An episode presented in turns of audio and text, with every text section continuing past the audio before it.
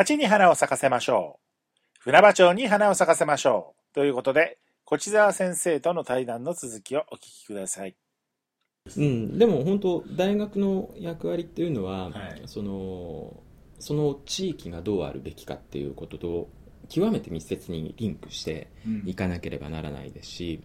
一番こう人も動く産業も動くそのポンプ役になっているのが地域の大学の役割だと思うんですよね。あの地域と全く関係ないですっていう大学はそんなことしなくてもいいかもしれないんですけど少なくとも公益大は公設民営の大学でありあらゆるものをこう循環させていく大きい役割を担っているので、そこでねこう単にななんて言うんでしょう高度教育をやるための場所っていうふうにうん理解する人がいるだけでなんかこうずれてしまうような気もするんですよね、それはもう中のスタッフの問題でもあり町の人たちに大学ってこ公益大ってそういう役割じゃないんだよっていう見せられて見せてこれなかった今までの問題って多少あると思うので、うん、もっとこううまく人も経済も回るための大学として、そうですね、うん先生はねほらいろんな人たち呼んで講演するだけではダメだってうん。いう意見を持ってらっしゃるでしょ、はい、でもその講演する人たちでそうそうすごいメンバーが来てますよね。だからこれはね地元のメディアの人たちは言うんですけども、いや黒田学長のうん。個人的なコネでこれだけの人が来るんだろうと、うん。で黒田学長ってすごいねっていううん。評価は今うん。かなり浸透してるんですよ、うん。内澤先生も来たのももしかしてこの黒黒田学長の意向があるんだとしたら本当すごい人だないやいそんなに意向はないですかないですか？全たくだほら別次元町づくり担当という、うん。そういう町づくりという学講座で来たわけですよね、はい。今まではなかったわけですから。そうですね。そのための専任教員がいたわけではないので。そうですよね、うん。だからそこにそういう科目を設置しようというイニシアチブを黒田うん。学長がうん働かれたんだとしたら、それはすごいやっぱりすごいことだと思いますよね、うん。でまたいろんな方がおっしゃるんだけどやっぱ黒田学長のお個人的なつながり人脈っていうのはすごいんだよっていう話を聞くので、うん。そういう人脈の強さを地域に貢献するんだけども、地域の人が受け入れ受けきれないとうん。結局地域の能力以上にはうん。もう消化できないわけですから、うんうん。おそらく今までの今までの公益大も一人一人のスタッフはこうとんでもない人脈を持っていたりとか地域のために刺激的なことをできる人たちはいたんですけれども、でもそれがこう連なりとしてストーリーとして見えてこなかった部分っていうのがおそらくあるんだと思うんですね、うん。それがまあさっきの循環という話ともうまさにつながってくる話なんですけれどもそれがストーリーにならないと我々の省内の中での生活のサイクルに関わってこないじゃないですか。あるところでもうその心臓マッサージのように刺激を与えるっていうことだけではなくて、長く生きていくためのこう心臓の機能でなければならないのでうん。その部分は少なくとも私の街づくりの立場からは担っていきたいなと思ってる役割です、なるほどねいや最近先生のブログちょっと見てますけどね。どのブログですか？個人のブログですか？いやいやあのほらなんだっけ？研究室の研究室のブログかな？こっち研ブログ。高知県うん。かな、今日はこういうことをおっしゃいましたり、うん。町との関わりをうん考えましたみたいな、あれ学生どうですか？かなり変わってきてます？えもう結構すごいですよ。へあと半年1年後は楽しみですね。え いや今でも随分即戦力としてねギラギラしたやつ一人いますけどね。ギラギラしは でも一人じゃないですよ。もうみんなギラギラし始めてきてますので。すごい。みんなギラギラしてきてるんですか、うん。ちょっとこれちゃんと記録残しとかないといけないなと思いますよ、一人一人の成長日記みたいな。あで私から見える学生たちには日記書いとけっていう話はしてるんですけどね、いずれ本になるぞってあなるほど。じゃあ mixi 日記でうん。子供たちに全部書かせる。そうそう。でこの前話脱線しますけれどもえ？授業で、うん。お前ら mixi やってるかとブログやってるかって聞いたら、ほとんどいないんですよ。えー、せっかくこう使えるツールがそこにあるのに自分のことを外に向けて発信しないって弱いじゃないですか、弱いですね、うん、ツイッターぐらいしとけよ。そうそうそう。まあでねね。今度はね そうツイッターでお互い。フォローフォローされましたけど。アカウントを持っていたというあれですけれども。はい。うん。そうそう。そういうこう外向きの自分っていうのをまずは形成してもらうっていうのが一つの公益の姿だと思いますし、そこで自分が何かをやりましたっていう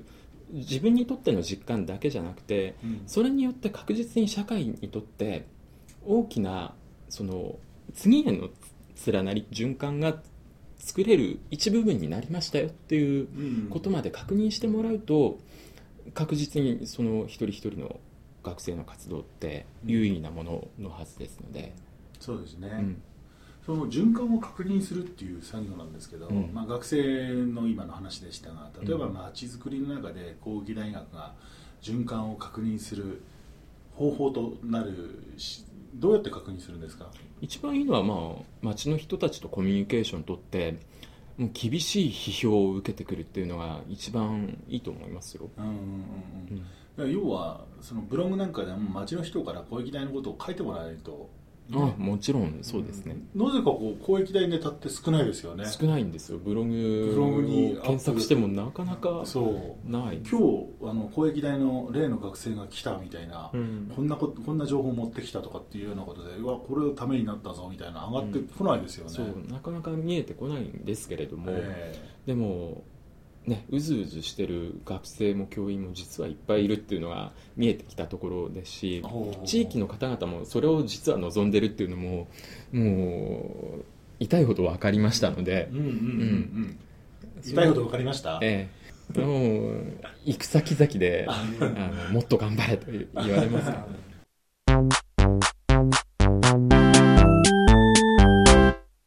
実は山形県のうん。社会貢献基金のテーマ型街並みづくりということで、まあ、今回ねえー女性に申請しまして、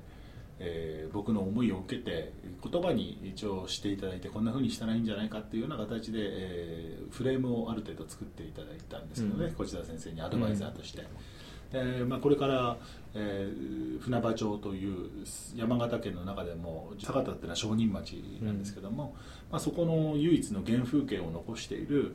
えー町として船場町に白羽の矢を立てて、えーうん。そこの今これから魅力をみんなで再発見していこうということをやるんですよね。そうですね。はい。まあ、どうどう転がっていくかっていうのはどう転がるんでしょうね。まあ地域の皆さんの声を聞きながらっていうのがそうですね。一番ですから、はい、うん。だから本当地域住民が自分たちの抱えてきた今までの何気ない思い出とかがどんなに貴重なうん。価値だったのかってことを気づいていければね、いいですよね。でも最近気づいてきてますよ。本当ですか？うん。なんかね気づきのタイミングに来てるのかなっていうのは最近感じますね、うん。昨日も、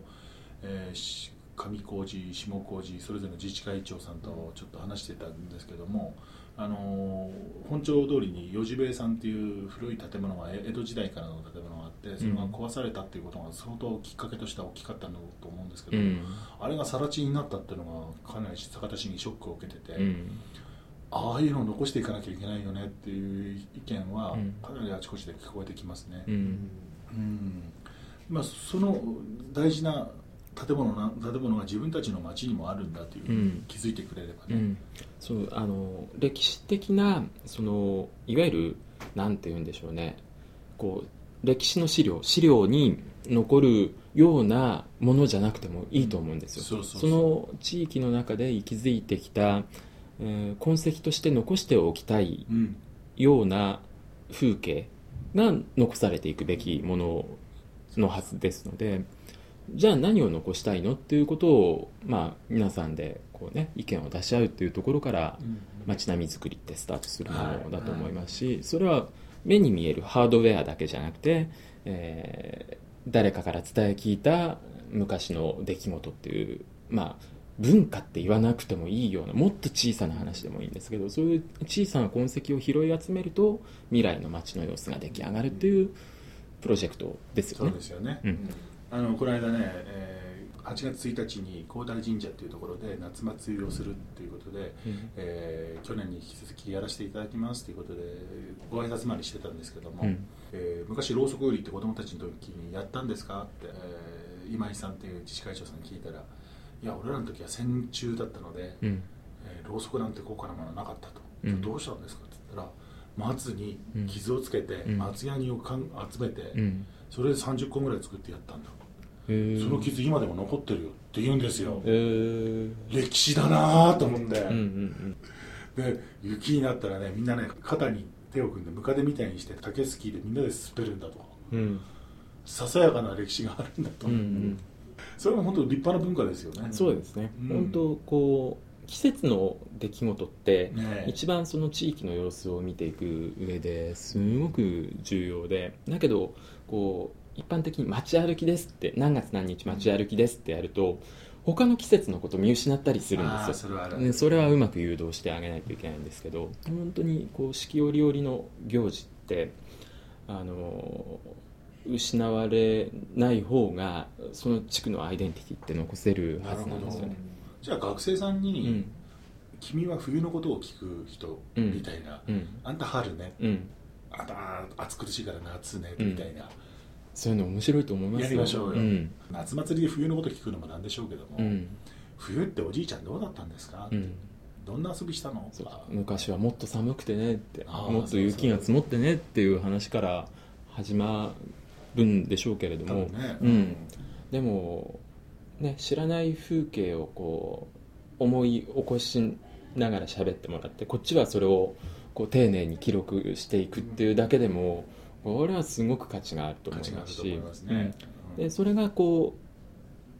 うまだ文字だとビジュアル化されないのでそれがこう寄せ集まるとなんとなくこう街並みとしてうん。形成されていくような、まあ、そそこまでたどり着くのに何年かかるか何十年かかるか分かんないですけれども、今年できるとかやっていきましょうよ、うん。というのは例えばさっき言った、えー10人ぐらいで肩が捕まって、うん。竹スキーで、うん。あのこのさここの坂ずっと降りてったんだ、うん。じゃあこう生きてる学生にやってもらいましょう、うん、そうそうそうそういう文化の継承みたいなね。昔遊びみたいなものはすぐできるものですし、それを見て地元の人がすごい喜ぶと思うんですよね、うん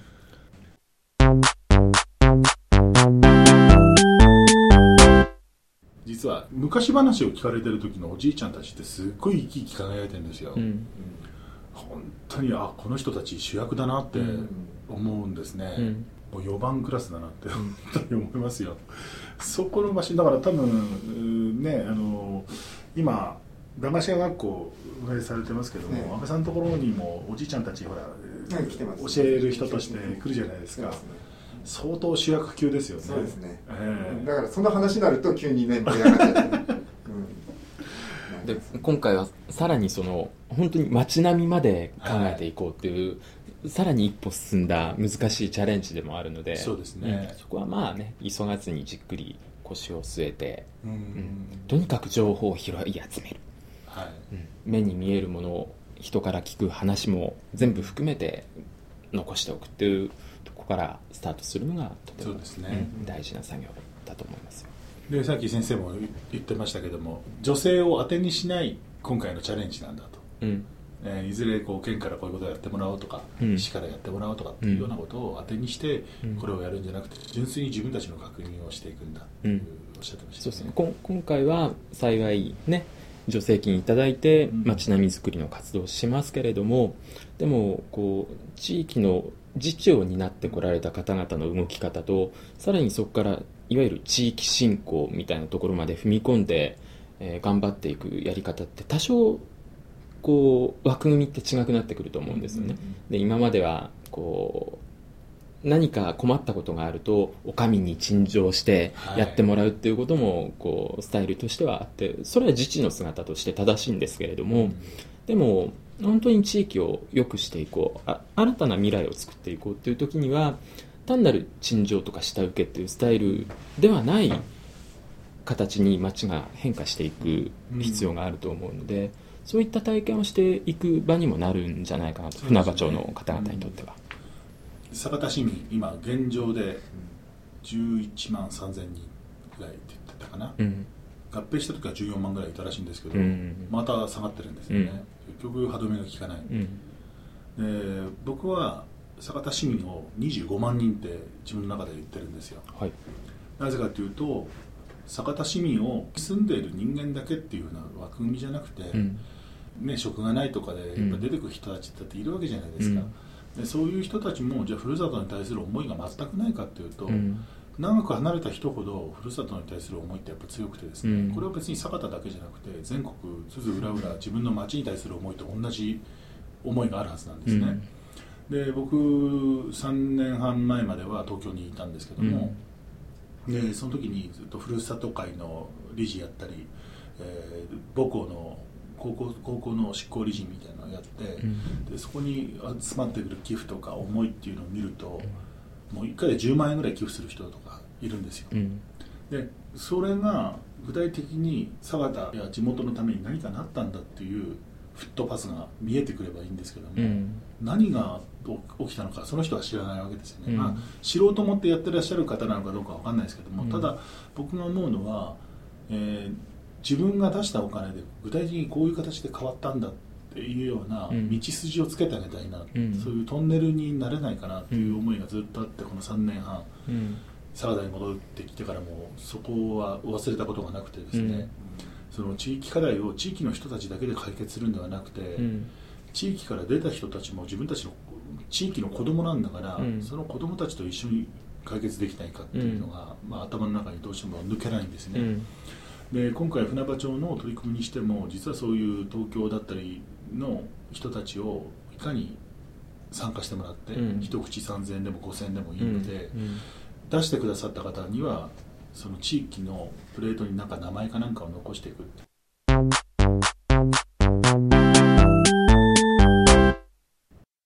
学生の活動が一番危なっかしいのはそいつが在学してる4年間で終わるんじゃないかって周りが見てる部分ってあるじゃないですか。本当はこう代々受け継ぐシステムさえ持ってればそれは長く続いていくものなんですけれども、どうもね世の中の学生の活動って省省内の活動に限らず全国的に見てやはりこう息が短いものって多いので。だからねその辺もなんかねみ町の人のスパンっていうか見方が狭いなと思うんですよね、うん。というのは学生は風天の寅さんだと思えばいいわけですよ、うん。寅さんあ懐かしいね。何やってるかねって。うん。いう思いを、まあ、地域の人が持ってくれて、うん。でたまにフラッと来る。うん。お父さんお母さん遊び来ました、お父さんお母さんと呼んでくれる、うん。自分の第二のふるさとだと思い込んでくれる、うん。それでいいんじゃないかなって。だって、うん。自分たちの息子がね東京行って、ん。自分たちのことそれほど思ってくれるかっていうとうん。そんな関係すらね継続できていないのに、もう4年間頑張って、ね、仮にも息子な息子ぐらいの気持ちで頑張ってくれた人たちがいるっていうだけでも、たった4年なんていうよりも4年もってうん。ポジティブに評価できるできると思うんですよね。そういう意味ではまあ公益大の歴代の学生うん。がこうね名物学生がこう何人かいるっていうのはこれは他の地域ではあまりなかったんですかうね。ん、多くない傾向だと思うので面白いと思います。仙台にいると、そういえばあいつどこ行ったんだっていうのばっかりですから、うん、だからこれはいい傾向だと思いますし、うん。大学生もだから卒業してもふるさとのつもりでうん。戻ってこれるようになると、まあそれが継続性なのかもしれないですけどね。そうそう帰ってくる場所がなくなるっていうのが一番寂しいことなので、うんうん学生にも自治会に住んでもらっていつでも自治会館寝泊まりしていいよって来たらここ泊まっていいんだからっていう場所だ今日の話では、えーいかにね町の人たちが生き生きと参加できるかっていうところを、えーテーマに話をしてきました、えー主役は市民町の人、えーまあ、活動する人たちも主役なんだけどもやはり黒子的な立場で頑張っていかなきゃいけないなという。はい今日はありがとうございました。町に花を咲かせましょう。公益に花を咲かせましょう。花咲かない女子会